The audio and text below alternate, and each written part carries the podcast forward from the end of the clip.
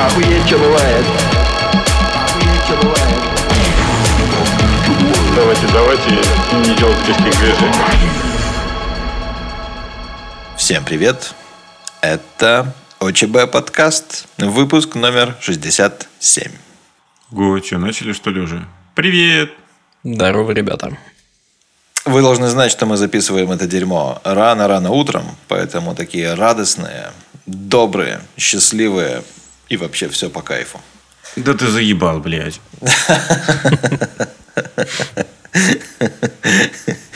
У тебя вот вообще который час?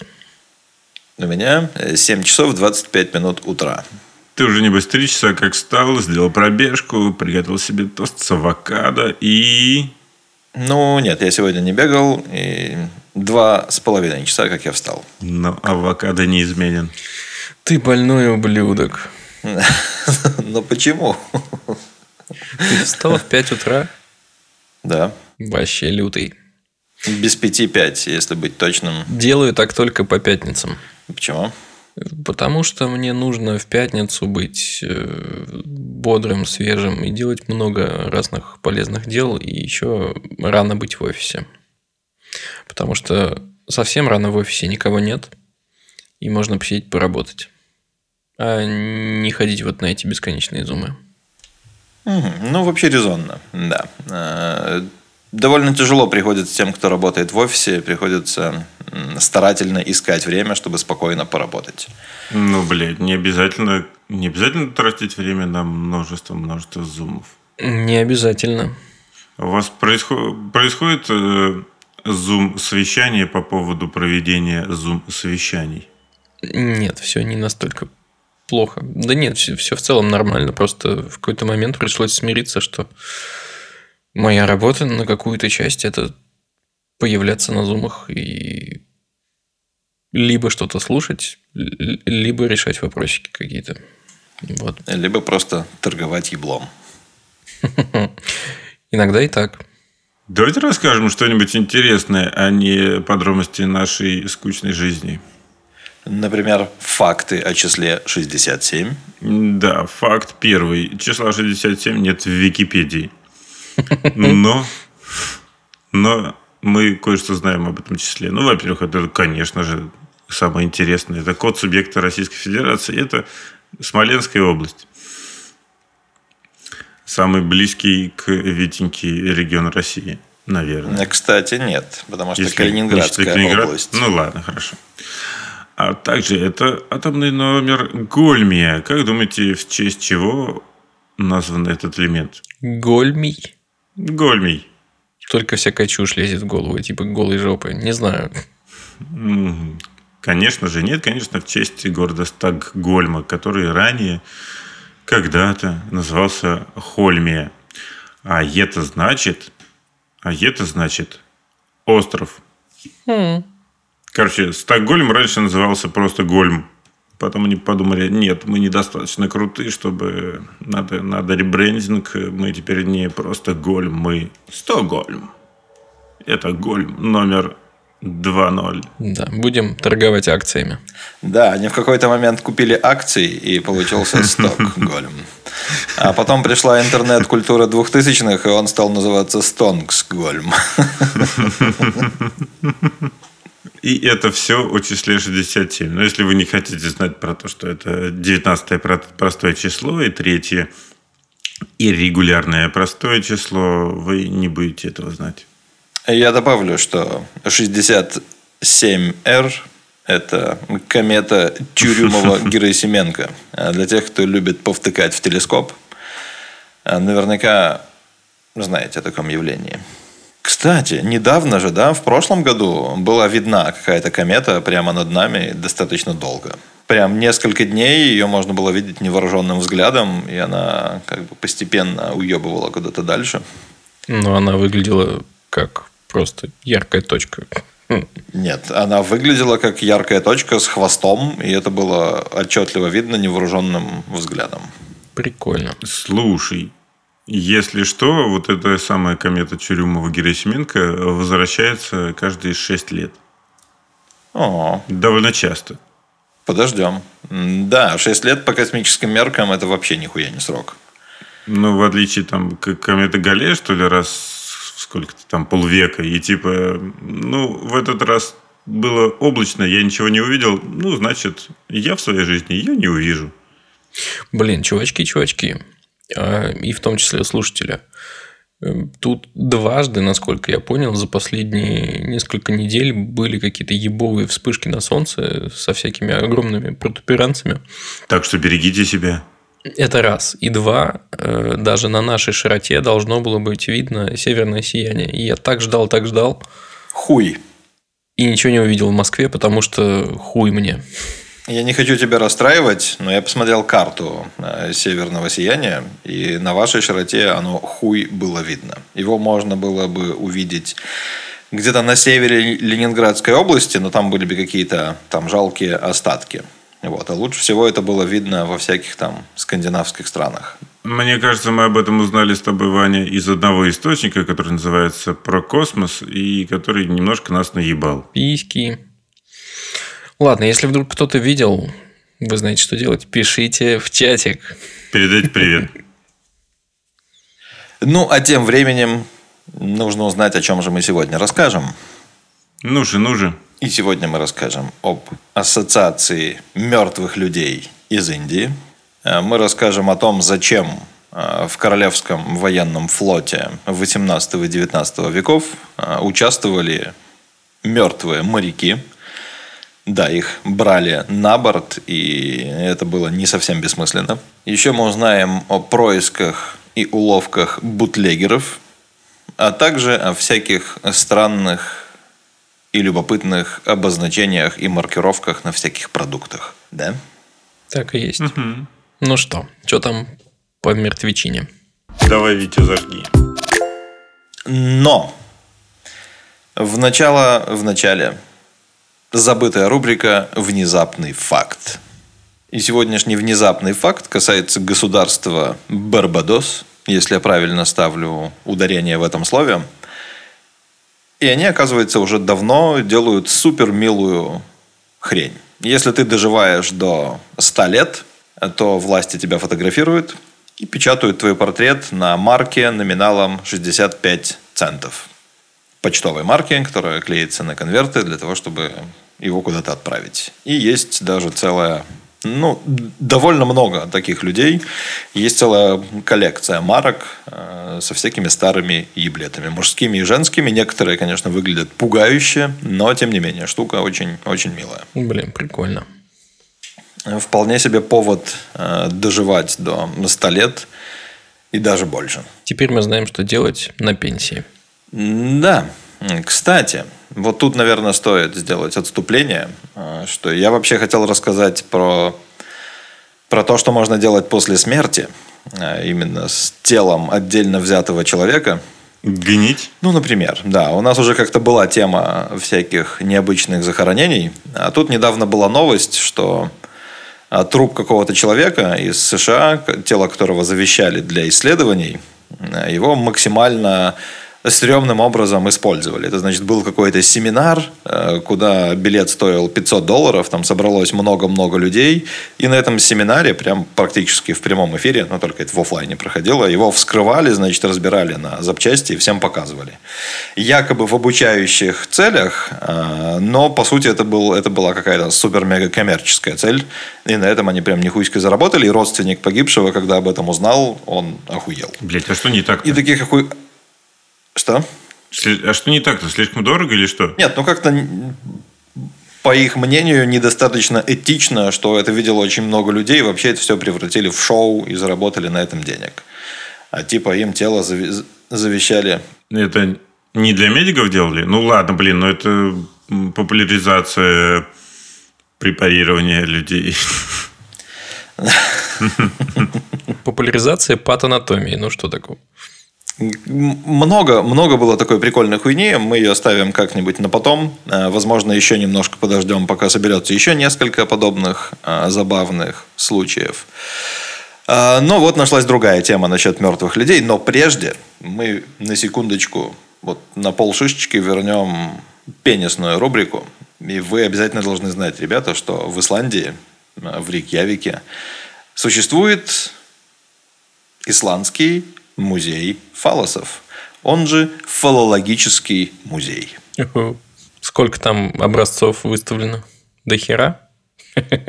С одной стороны, до хера, с другой стороны, не очень. На данный момент это примерно 200 экспонатов, чуть больше. А, все они в основном законсервированы, но есть тонкость, потому что музей а, собирает пенисы млекопитающих, обитающих в Исландии. А, но это было не так много, они решили расширить и включить также связанные произведения искусства. То есть, если какое-то произведение искусства имеет какое-то отношение к Исландии, и там изображен, например, не знаю, например, горилла, значит, пенис гориллы в музее будет. Если интересно... А знаете ли вы, что... Как думаете, сколько стоил пенис Наполеона? Который из трех? Во франках, полагаю. Сколько? Что? Который из трех. Что, блин? Их три? Того самого Наполеона. Да.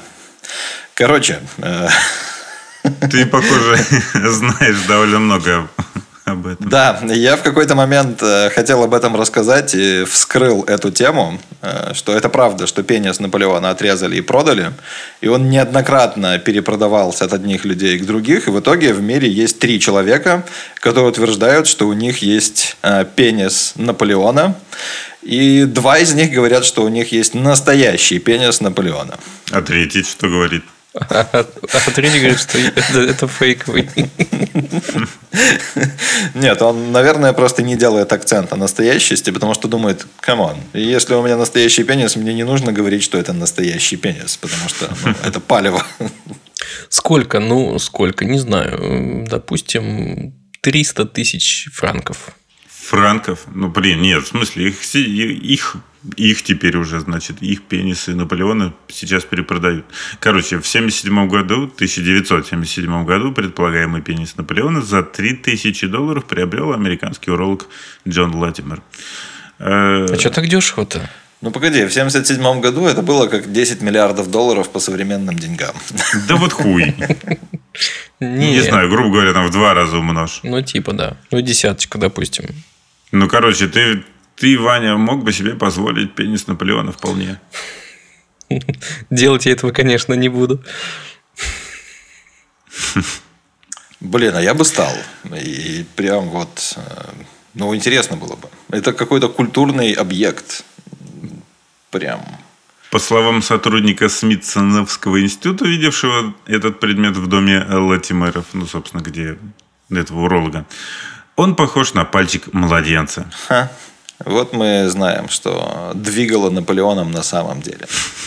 Сейчас бы он просто купил большую тачку. Ладно, вернемся на секундочку к музею. А, Но только ненадолго. Да, в отличие от э, Наполеона, в музее есть э, самый большой пенис, вернее, только часть его. Кит? Это часть пениса синего кита, да, длиной 170 сантиметров и весом 70 килограмм. Но это только часть Э, и они посчитали, что если бы он был целиком, то он бы имел в длину 12 метров и весил где-то в промежутке от э, между одной тонной и полутора тоннами. А самый маленький экспонат – это кости, да, кости члена хомячков длиной 2 миллиметра. И чтобы э, на них посмотреть, нужно использовать увеличительное стекло. Перелом хуя. Кости-то довольно, у довольно многих млекопитающих есть там. Кажется, это называется бакулюм. Ну да.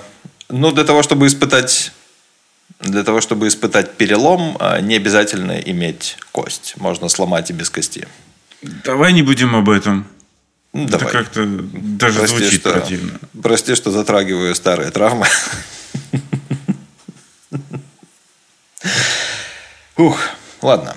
Переходим к главному. А после перелома хуя можно предсказывать погоду, там вот это все? Хм. Типа хуй заныл, наверное. Наверное, завтра дождь. Не ной, а? Что ты нос повесил? Кстати, сейчас же проводит, проходит акция No Not November. В пятерочке? Э, ну, Практически в интернете. Одно и то же. Да, э, в общем, акция подразумевает, что весь месяц нельзя... Весь месяц нельзя. Нельзя э, мастурбировать, нельзя никого трахать. Вот просто месяц, ноябрь, в режиме максимального уныния. Целебат. Понятно. Да, типа был какой-то небритый ноябрь, но это все какие-то устаревшие акции. Теперь вот люди упарываются по хардкору. А цель Вот. какая-то И- у этой акции есть? Потому что не бритябрь, он же типа против рака яичек. Вернуть А- а свою это- жизнь ночной полюции. Как- какая еще может быть цель? Может поучаствовать. Звучит прикольно. Итак, ребята, мы примерно 20 минут говорим о пиписьках. Это недалеко до мирового рекорда. Может быть, кажется. про остальные вещи уже в следующем выпуске расскажем? Пока. Ладно, остальные вещи на самом деле достаточно короткие. Может быть, не В такие короткие, не такие кита. короткие, как пенис Наполеона. Эм, Индия. Что мы знаем об Индии? Там живут индусы, там грязно, пиздец. И что, там трупы сживают, сжигают в, в Ганге? В Ганге. Сжигают в реке. Ох, да. Ну, наверняка есть какие-то условия, в которых горит вода, но мы сейчас не об этом. Да, Индия просто удивительная страна, в которой много всякой неведомой ебанины. Одна из них называется Ассоциацией мертвых людей. Находится она в штате. Вернее, может быть, уже и не находится, но это было где-то там в 70-х-90-х годах. А, И, в общем, это общественная организация, у нее есть вполне конкретная цель. Она защищает права граждан, а, которые оказались по документам умершими а, из-за махинаций с землей. Например, вот представим, что мы с вами братья, и у вас есть там у одного есть 100 гектаров земли, у второго 200. А у меня нет нихуя, потому что я тупой. Вам пизда. А, Да, я, значит, договариваюсь с правительством. Правительство такое, да, сейчас мы их нагреем. А, Выдает, значит, паленые свидетельства о смерти. И брат наследует землю, становится владельцем, и уже получается не у меня хуй что есть, а у вас. А, Более того, вам придется доказывать, что вы на самом деле не умерли, что все это наебалово. А, Но есть много всяких бюрократических перепонов, а в том числе вы даже не сможете использовать свою фамилию, потому что вас как бы, как бы нет. Фантастика, блядь. Э, Значит, этот штат Уттар-Прадеш это ебически населенное место. Он не очень большой по площади, э, но там живет 200 миллионов человек. Это на секундочку больше, чем... Примерно как и все места в Индии. Э, Нет, есть на самом деле малонаселенные места в Индии. Как бы странно это ни звучало. Короче, даже, даже в Индии есть э, там регионы с разной плотностью населения. И в Китае, кстати, тоже. Собственно, Китай, в нем заселен только Запад, а восток Китая – это просто ебаные степи и пустота. Там пустыни скорее. Всякая внутренняя Монголия. Вообще такое забавное название. Внутренняя Монголия. Я отправлюсь в свою внутреннюю Монголию. Мне нужно побыть одному. Но вну- внутренняя Монголия это, это на севере, на севере Китая, ближе к настоящей Монголии. А запад Китая это типа ближе там ко всяким Кыргызстанам и прочему. Да, по-моему, с Кыргызстаном он Но я думаю, граничит. Монголия считает себя внутренней Монголией. Она же не может считать себя внешней Монголией. Да, она скорее считает китайскую внутреннюю Монголию своей внешней Монголией. И, кстати, странно, что у них нет никаких споров из-за названия, а, потому что греки недавно вынудили Македонию сменить название на Северную Македонию, а, потому что Македония – это был внутренний регион Греции. Типа в избежание путаницы. Но мне казалось, что всем похуй на какие-то там регионы Греции, а Македонию все всегда знали как Македонию. Но я отвлекся. А, Короче, основатель ассоциации, человек по имени Лал, Лал Бихари. Да, это прям как Лал Кек, Лал но- но, но нет. А, В общем, его таким образом наебали. Он юридически оказался умершим. У него отжали часть земли. и Он посвятил себя, значит, борьбе вот с этим беспределом. И даже получил Шнобелевскую премию э, с формулировкой за то, что вел активную жизнь даже после того, как был официально объявлен мертвым. А если он юридически оказался мертвым, то как он, он, он смог зарегистрировать эту ассоциацию? Я так глубоко не копал. Возможно, он сам воспользовался какими-то коррупционными схемами и оформил ее на какого-то живого родственника или друга. В общем, он за это боролся 20 лет. Э, почти 20 лет, с 76 до 94 года. Пока не помер по-настоящему? Я не знаю, помер он или нет, но, короче, 20 лет они боролись со всякими бюрократическими перепонами, а кое-что им удавалось.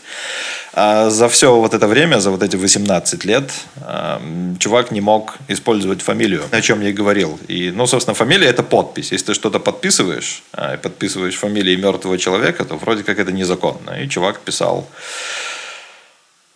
не знаю, как читается, мритак или мритак, значит, мертвый и это типа прокатывало. И что, какие успехи у ассоциации? Ну, насколько я понимаю, в 90-х годах он добился того, что аннулировали его свидетельство о смерти. Блять, 20 лет на это ушло. Пиздец. Э, с другой стороны, есть какие-то сложные бюрократические штуки, э, которые... Блин, ну это, это, это как типа со службами поддержки в больших корпорациях. Да, когда есть какие-то предусмотренные кейсы, и все идет там по алгоритму, все решается быстро и просто. Но как только появляется какая-то нестандартная хуйня, э, сразу вся система стопорится, и тебе прям реально долго приходится стучаться, блядь, в закрытые двери, чтобы твою проблему как-то рассмотрели отдельно. Блин, я знаю, в автостопе по галактике бюрократическую расу должны были играть индусы. Строго говоря, не индусы, а индийцы. Ну да. Ну да, я знаю, что индусы это вроде как индуи, исповедующий индуизм. Да, совершенно верно. Я просто хотел подтвердить свое, свой статус председателя общества зануд. Общество душнил. Попрошу. У меня два раза пронеслась сейчас в голове какая-то мысль, как все это дополнить. Два раза вылетела, и я снова вспомнил. Это как а, бороться с тем, что тебя банит в Facebook, имея фамилию Хохлов. Facebook банит за хохлов и не ебет. Это твоя фамилия или это считается, что это оскорбительное высказывание в сторону украинцев. Но ведь когда сотрудник Facebook тебе отвечает, он подставляет твой username, твое имя, и он должен после этого сам себя забанить, потому что он использовал слово «хохлов». Да, такая фейсбучная уловка 22. Но не совсем. Ты знаешь, как а, неграм можно называть себя неграми, а всем остальным нельзя. И поскольку русскоязычный support э, Фейсбука находится где-то в Украине, в на Украине, и значит им можно так говорить, а тебе нельзя. Оп. И тут мы плавно, на самом деле нихуя не плавно, переходим к мертвым морякам э, в британском флоте. Э, у этого явления уже было ну, какое-то понятное практическое применение. Это даже было узаконено. В общем, если ты моряк, и ты вдруг умер. Ну, довольно просто было умереть, будучи моряком. То ты чем-нибудь заболел, то ты выпал за борт, э, то тебя пробило пушечным ядром, э, то тебя какие-то аборигены взяли в плен э, и съели. Ну, в общем, ежедневная рутина. Да. По сути, моряки были расходным материалом. И британский военный флот, он конкурировал за моряков с торговым флотом. То есть они завлекали людей какими-то более шоколадными условиями. Понятно, что в торговом флоте можно было больше зарабатывать, потому что ну, плюс наверняка можно было что-то спиздить и продать налево. А, не знаю, там насыпать каких-нибудь специй себе в карман, привезти и, и разбогатеть. Но у военного флота было такое преимущество, что даже после твоей смерти, если ты был женат, твоя вдова продолжала получать твое жалование, потому что вот тебя, как мертвого моряка, вписывали в экипаж. И для разных кораблей допускалось там разное количество таких мертвых моряков. Корабль первого ранга, я не знаю, что это, но предполагаю, что самый, самый большой корабль из возможных э, позволял вписать 18. 18 таких мертвых душ. А корабль шестого ранга, наверное, самый маленький, ну или один из самых маленьких, позволял вписать троих. Вроде как немного, но кораблей было дохуя, поэтому в сумме мертвых моряков вписывали дохуище. Все, тебя оставалось... Ну, это типа как, как бой, бой бутылок. Ну, то есть при перевозке там чего-нибудь в стеклянных бутылках, э, предполагается, ну, закладывается, что не знаю, там 2% бутылок разобьется. Ну, просто потому что всегда что-нибудь, какая-нибудь кочка, потом при разгрузке что-нибудь побьется. Ну, и, в общем, заложен такой процент э, потерь. Бой людей. Бой людей, вот это, это было совершенно узаконено. И английский парламент в 1760 году принял такой закон. Ну, по сути, закрепил э, конкурентное преимущество военно-морского флота при найме, но оно просуществовало не так уж долго, 63 года. Вот эту поправку ликвидировали в 1823 году.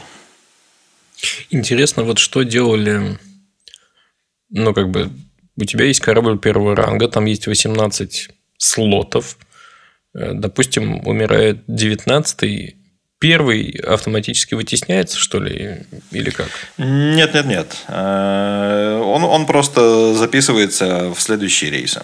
Это не обязательно моряки, которые умерли вот прямо сейчас на корабле. Нет, нет, нет. Э, был просто какой-то общий список умерших людей, которые служили во флоте, и чтобы их э, вдовы продолжали получать жалования, их вписывали там туда, где есть места. Все. Mm, ну ладно. Если умер 19-й, окей, он попал в списки, его наверняка там привезут, ну, я не знаю, как, как это у них происходило, как решался вопрос с захоронением. Короче, в списке он точно попадал и, соответственно, в следующие рейсы уплывал как мертвый моряк и приносил доход своей несчастной жене. Вот и все, ребята. Как дела? Да неплохо. Вот ждем, когда ты свою балалайку начнешь. Ну, только внезапно. А где там какой-нибудь... Э... Плавный переход? Угу. Представьте меня. Представьте меня. Значит, э, голым. дорогие друзья, наши слушатели, смотрите, сейчас э, перед вами выступит э, Илья Рубцов, ведро огурцов со своей неповторимой балалайкой. О, давай. О, ну я же говорил о бутлегерах, ну что вы. Это Илья. Начнем с этимологии слова бутлегер. Ну, тут вообще все очевидно. Это сапог нога, ну, с, или ботинок нога. Короче, фляжки в ботинках ныкали э, во время, во время сухого закона. Мне, кстати, позабавило то, что я как-то раньше не задумывался. Сухой закон американский называли просто prohibition. Или как он правильно произносится? Короче, просто запрет. Запрет. Да. То есть, без уточнения. Там не Блин, миллион разных вещей можно запретить, но запретом назвали запрет продажи алкоголя и производства. Потому что это самое животрепещущее, что могло быть. Возможно. Это глубокая рана на теле американского народа. А, а вообще, кстати, такое словообразование с легером использовался и позже. Вот именно как, как последствия бутлеги, бутлегерства появились потом, потом появилось слово буклегер. Это импорт запрещенных книг, например. Вот. Ну так вот. Что я хотел рассказать? Я хотел рассказать, как бутлегеры, э, это люди, которые э, позволяли людям пить алкоголь, даже когда это было делать нельзя, они производили и доставляли э, всякая бухлишка, как они прятали все это, все это от полиции. Ну так вот, бутлегеры э, использовали обувь с подошвами в виде коровьих копыт. Потому что полицейские Чего, довольно, довольно наивные, наверное, были. И э, если видели где-то там на траве, в поле э, следы копыт и пустые, пустые бутылки, они думали, ну, наверное, это коровы бухали.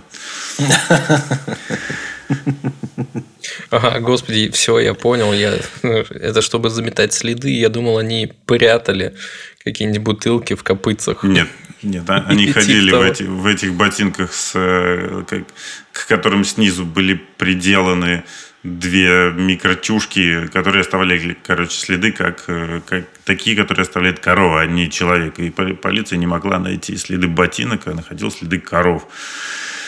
А, причем раскрыли это ухищрение не поймав людей в таких ботинках, а просто какой-то бутлигер проебал такой ботинок, и тогда уже об этом догадались. И оказалось, что, это от, что эту идею, скорее всего, почерпнули из рассказа о Шерлоке Холмсе, в котором злодей подковал свою лошадь подковами, которые оставляли отпечатки, похожие на копыта коровы. Ишь как. И что, долго ему давалось оставаться незамеченными? Слушайте, у меня сразу есть, у меня сразу есть вопросик, потому что э, если подковать лошадь такими копытами, это может быть правдоподобно, потому что у лошади какой-то сравнимый размер, плюс у лошади 4 ноги. У человека две ноги. Мне кажется, что по следам, ну, если ты не совсем глупый полицейский, ты можешь определить, это ходило двуногое создание или четырехногое. Может быть, они ходили вдвоем. Смотри, преимущество человека знаешь в чем? В том, что помимо двух ног у него есть еще неокортекс. Хуй. Понимаешь, в чем прикол? Он может как бы имитировать. Он ну, не просто ходит. Можно было ходить немножко специфически. На стиле. Хм, такой кокетливой походочкой. Что еще делали? Э, Использовали муляж- муляжи Библии. Это вообще богохульство, конечно. Э, Банки э, с консервированными фруктами, на самом деле не фруктами. Свиные туши, набитые бутылками с виски. Использовали даже торпеды, которыми встреливали, например, с канадского берега в сторону американского берега на Великих озерах. Это они находятся на границе между Канадой и США. Господи, каково же было... Какова же была сила желания прибухнуть? Ну, это не желание прибухнуть, это, наверное, желание заработать на чужом желании прибухнуть. Ну, тоже верно. Но торпеда. Если ты просто хочешь прибухнуть, ты не станешь пускать торпеду. Но если ты знаешь место, где можно прибухнуть, ты туда придешь и скажешь своим друзьям, если таких друзей наберется достаточное количество, оп, уже и появляется смысл для других людей пускать торпеды по озерам. Что еще делали? Ну и, конечно, когда лед, лед на каком-нибудь озере замерзал, через него можно было протащить много-много бухлишка. И зачастую образовывались целые караваны, в которых до 75 автомобилей отправлялись Господи, в опасное путешествие. Извините, конечно, понятно, что я читаю. Автомобили всегда ехали с одной открытой дверью, чтобы водитель мог выбраться наружу, наружу если авто провалится под лед. Блин, как-то тут, наверное, по тонкому льду, извините, хожу, но можно провести какой-то параллель, наверное, с там, дорогой жизни, через которую снабжался Ленинград. Еще факт, который меня удивил, это то, что женщины использовались для перевозки э, бухлишка. Почему? А потому что во многих штатах были приняты законы, которые запрещали полиции даже объявлять женщину в розыск. Поэтому они спокойно проносили фляжки, бутылки и бидоны под одеждой. Бидоны прям.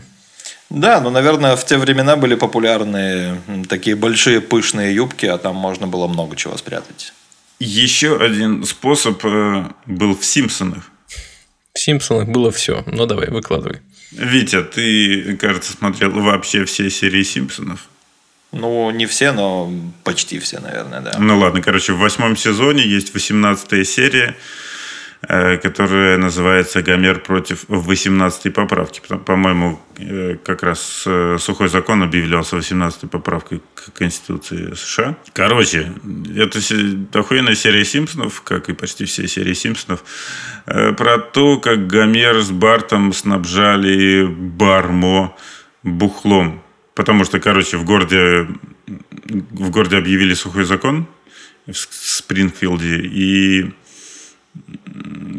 пиво с, закопали на помойке, бочки с пивом Дав закопали на помойке, и Барт с Гомером откопали их и стали через систему подземных э, желобов э, поставлять в бармо пиво, которое засовывали в шары для боулинга.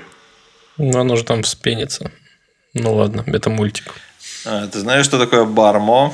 Бармо – это вызывающий хуёвый бар, где у тебя там 10% пива в бокале и 90% пены. Так что для него это, наоборот, хорошо.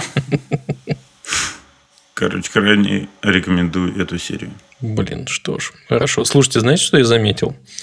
В детстве мне казалось, что говорить США Это какое-то мега старперство. А теперь так говорим мы сами, сука. Я так не... В смысле? Я сейчас так не говорил. Ты говорил. США, США. Ну. Некоторые еще говорят САШ, потому что это североамериканские штаты. Это какая-то старая, очень устаревшая версия. Господи. Саш. САШ. Саш, Саш, слышь?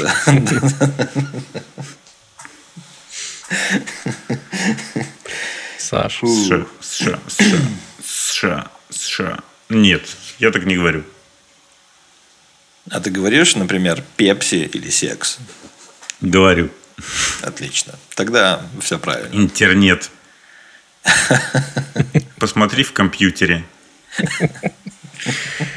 Ох, великолепно. Блять, тут оказывается, что люди говорят э, пресса. А ты говоришь пресса? И ведь сейчас такие, а как еще-то? Да, я говорю пресса, пресс-релиз и подобные, в общем, форме. Пресс-релиз, но пресса. Ну, не пресса же. В смысле, а пресс-релиз к прессе не имеет отношения? А почему же там очень похожая часть? Имеет, но это разные немножко слова. Так, у нас тут столкновение религий произошло. Что же будет дальше? Короче, для меня пресса – это примерно как теннис. Как что? Теннис. Теннис, маленький теннис. Теннис и пенис. Блин, я проебал момент, рассказывая про музей пенисов. Ох. Какой ужас. Ну что? эм, Рассказывай. Я- вас не просто так, ребята, в начале подкаста, еще до записи. Здесь собрал. Да. Убийца находится в этой комнате. Попросил кого-нибудь из вас взять э, очки поближе. Настало время, Витя. Я взял очки поближе. Сейчас я их... И теперь могу разглядеть пенис. Наполеона. Смотри, на внутренней душке, точнее, на внутренней Как он увидит? дужки. Это надо другие очки надеть, чтобы посмотреть на эти очки, чтобы увидеть что-то там мелкое. Ты что, Витя, у тебя есть еще одни очки? Глупыш. Я в линзах. Я все прекрасно вижу. Ну что, есть ли там какие-нибудь маркировки? Да, их есть несколько. Одна из них это 54 квадратик 20. Не знаю, что значит квадратик. Может быть, слетела кодировка Квадратик. у того, кто делал гравировку. Я знаю, что такое квадратик и что такое 54. Да, меня зовут Ваня. Короче, смотрите. Обычно э, это такой длинный набор чисел. э, и не только чисел, но еще и букв. Возьмем, к примеру, очки Ray-Ban, как довольно распространенное явление. Значит, у них на дужке обычно написано RB, что значит Ray-Ban. Дальше, типа, четырехзначный номер. Это номер модели. Например, 5121. Такие хипстерские, блядь, в роговой оправе.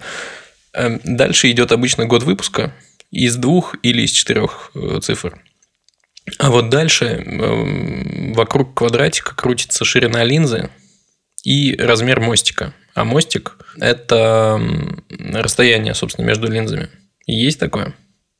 Либо, Витя, можно пойти с конца Мне нужно вооружиться линейкой. и сравнить. Мне стало интересно. Мне стало интересно, и сейчас мы проверим. Да. Короче, 24 это... Это миллиметры 24, между линзами. 20. Да, э, ровно 2 сантиметра получается. Вот. И последнее число, э, трехзначное обычно, это длина дужки. Прикиньте. Вот, вот этой. Да.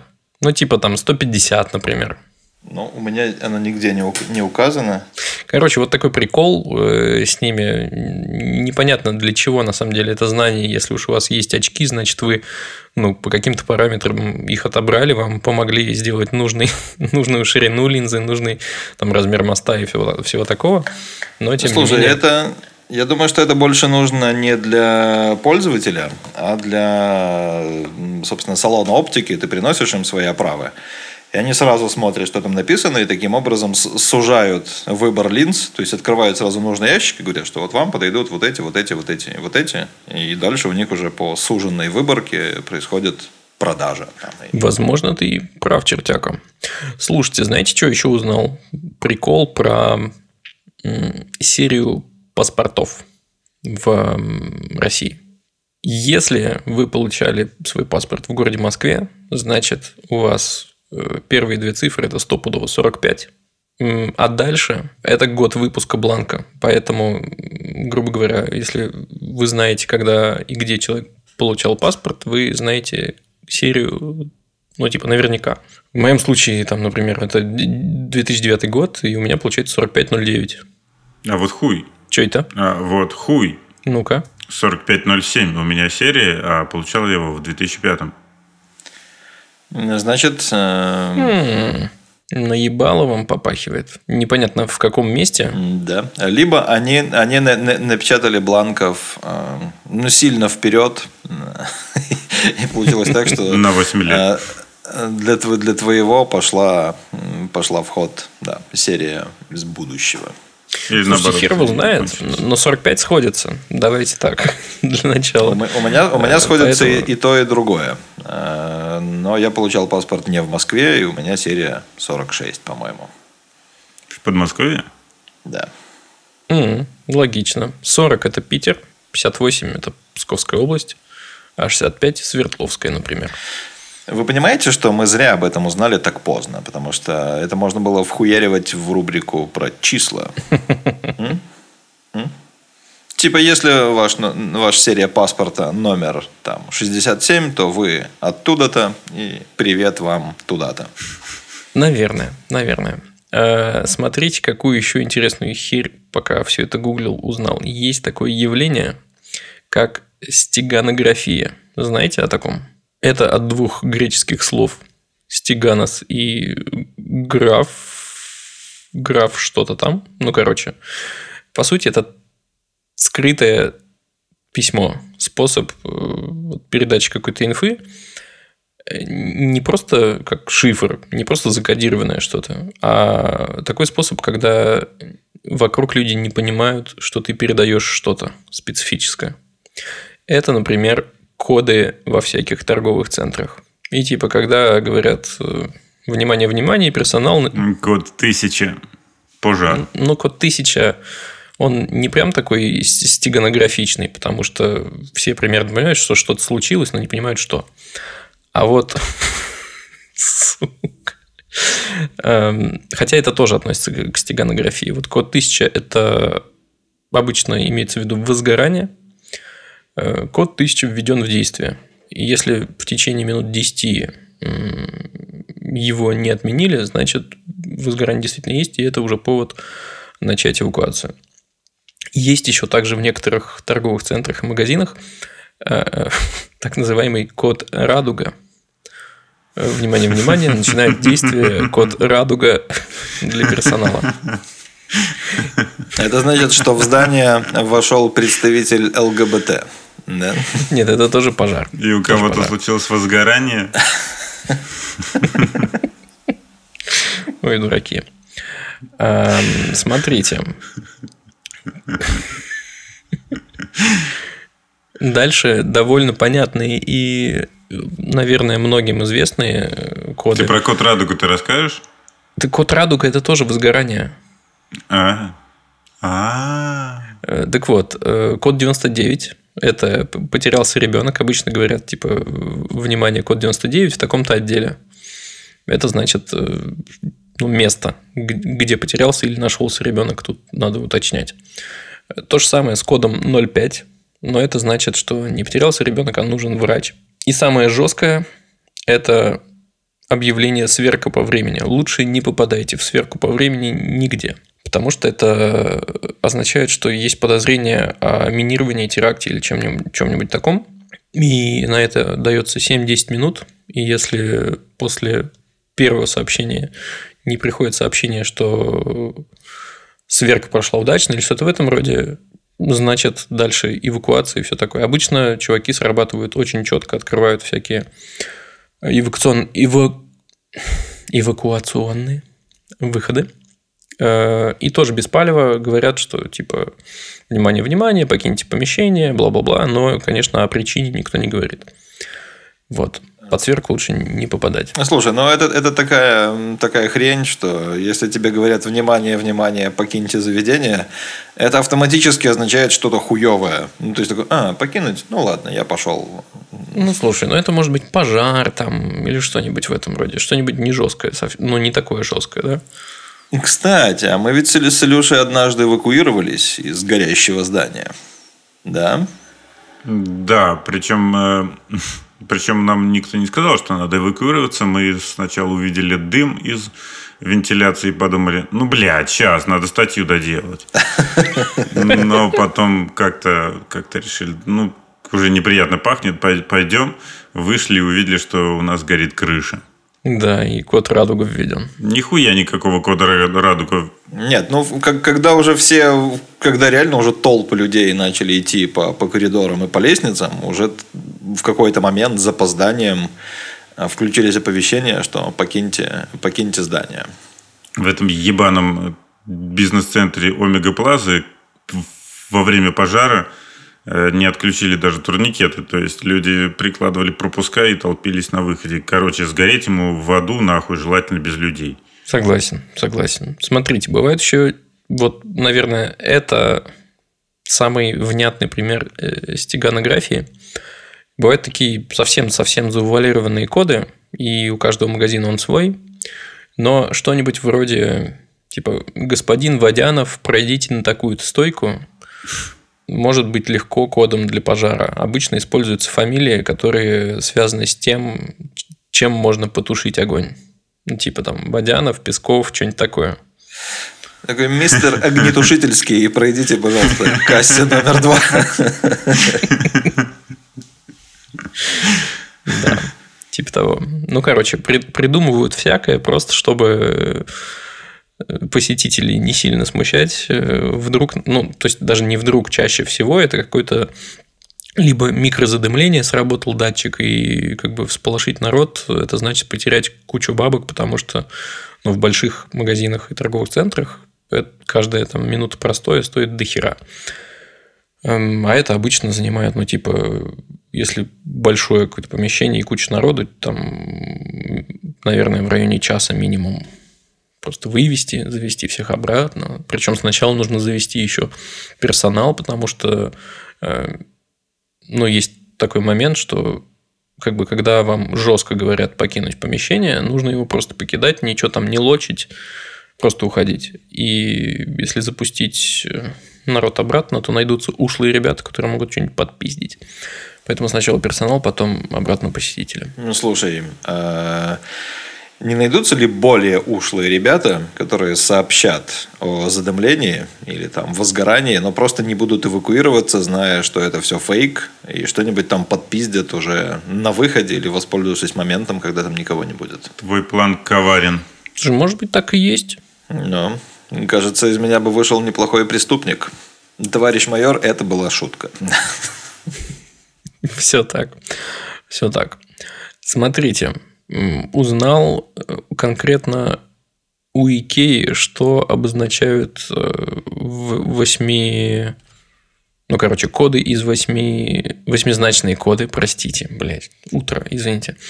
Восьмизначные коды, э, которые обозначают каждый товар. Так вот, последние две цифры обозначают обычно цвет товара. И, например, 40 – это синий, а 41 – голубой, а 42 при этом – это темно-синий. Вот. И, ну, и все остальное, понятно, первый, э, то, что ближе к началу, оно означает уже... Скажем, кор- королевский синий. Ох, не знаю, не знаю, не знаю. Думаю, что это уже нюансы такие, в которые Икей не вдается. Ну, ты, ты любишь королевский синий, судя по всему, да? Ну, в него окрашены автобусы Где? в Москве. В Королевский Ну, синий. вот, не, не в Икее же. Ну, он как-то типа Royal Blue или типа того. Это пантоновский цвет. Правда, его, кажется, немножечко подтюнили под, э, под автобусы. Не знаю. Ну, быть Давняя может. история. Что ж, давайте завершим этот подкаст ешками. Ешками, кодами веществ. В смысле, конечно же, Ребята, наркотики – это очень плохо. Никогда не употребляйте их. дураки. Я имел в виду ешки в смысле Какая самая вкусная ешка? обозначение пищевых добавок. Самая вкусная ешка – это поваренная соль. Только какая именно, что-то я не уверен. Гималайская. Дурачки. Дети, не употребляйте соли. Блять. Слушайте, какие-то времена с- странные наступили. Что, что, что скажешь вообще безобидное? Слушайте, я хотел пошутить, что вы включили себе в спецэффектах размывание заднего фона, чтобы если на вашем фоне есть храм, его никто не видел. На моем фоне есть только яркий солнечный свет. Потому что... Позади тебя Иисус. Илюша, остановись. И это охуенный повод для оскорбления чувства верующих. Короче, есть действительно безвредные... Во-первых, блядь, все, заново. Значит, э, добавки Е, они же Е-коды. Это такие зашифрованные названия разной химии, так скажем. Хотя есть и совершенно безобидные вещи, типа вот соли, о которой мы уже сказали. А, Есть даже полезные, например, э, анти- антиоксиданты, типа Е338 или всякие безобидные фосфаты, которые полезны для костей, типа Е450. В общем, ничего страшного. Короче, что надо знать про эти маркировки? Просто диапазоны, которые обозначают классы добавок. Например, с Е100 по 182 – это красители. А с Е200 под Е280 – это консерванты. При этом, что происходит, блядь, между 182 и 200, я вообще не понимаю. И яды.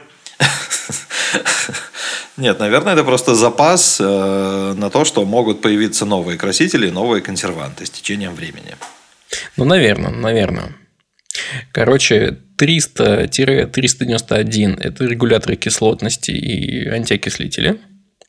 400-481 – стабилизаторы, а также эмульгаторы и загустители. Обычно вся эта дребедень используется в, эм, во всяких там э, соусах, которые готовятся... Ну, короче, их можно приготовить по классике, даже и по красоте, просто они не будут так долго оставаться густыми, они начнут там, например, отсекаться и все такое. А вот эти Е400, Е481 делают их типа едиными надолго и, стабильно.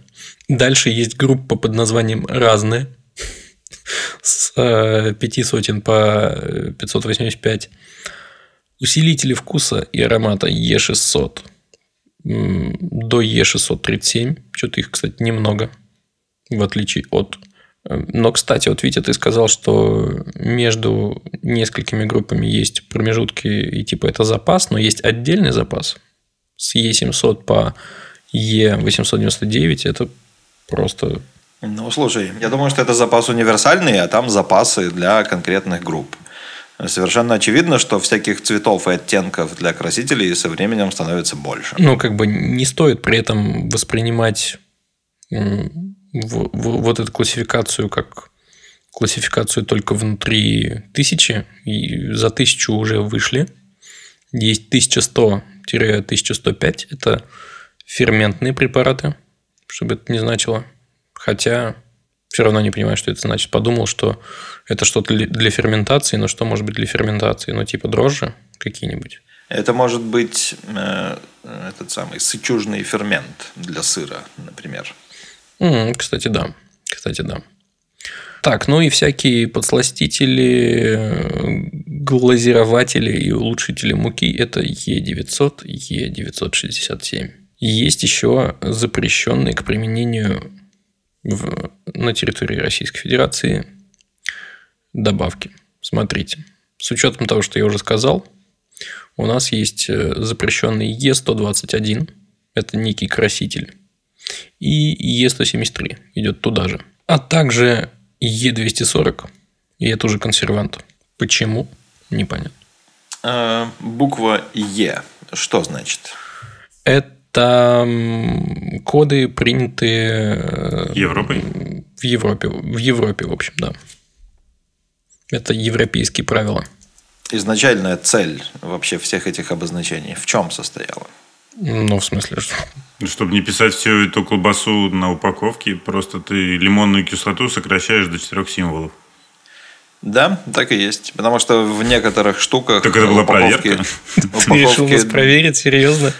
Н- Блин, ну нет, я просто считаю, что это важно, об этом стоит э, сказать. Хорошо. Некоторые штуки довольно маленькие, например, какая-нибудь конфетка. а Состав у нее достаточно сложный. И весь этот сложный состав в полном виде тупо не влезет на упаковку. Ну, либо вся упаковка превратится в описание состава, что тоже хуево. Вот такие у меня на сегодняшний день познания обо всяких маркировочках. Я думаю, что я забыл и не погуглил кучу всего, так что мы можем сделать выпуск номер два, потому что это довольно интересная хуйня, как выяснилось. Блять, это какой-то стартовый набор старпера. Произносить, произносить США, э, говорить э, секс и знать э, коды вредных и запрещенных э, компонентов продуктов. Слушай, ну если бы нам было по 15 лет, это был бы повод для осуждения. Но я хочу тебе напомнить, что нам давно не 15, поэтому все в порядке. А тебе тем более. Э, Желаем вам поехать в США, и пусть у вас будет много секса и пепси. Ох, да, лучше бы не сказал никто. Спасибо, что послушали этот подкаст, ребята. Расскажите о нем друзьям при случае. Залетайте в чат, ставьте лайки, оценки, а мы побежали завтракать. Всем пока. А вот подождите секундочку. Мы должны напомнить, что у нас есть патреончик, и что вы можете дать нам денег, чтобы нам было чем завтракать после записи.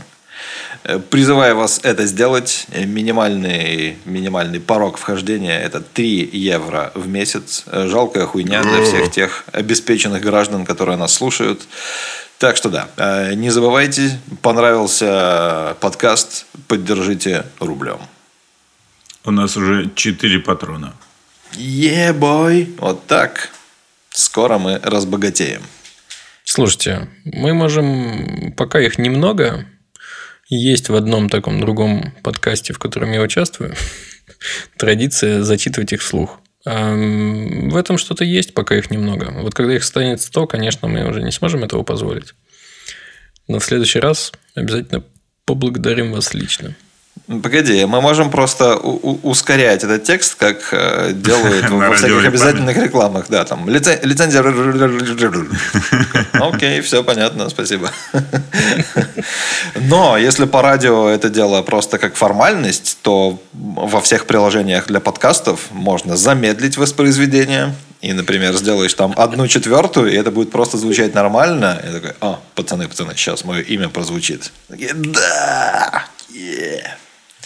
Слушайте, ладно, пока что еще не пока, давайте поразгоняем чуть-чуть. А что если сделать подкаст изначально ускоренный в расчете на то, что те, кому сильно нужно, замедлят?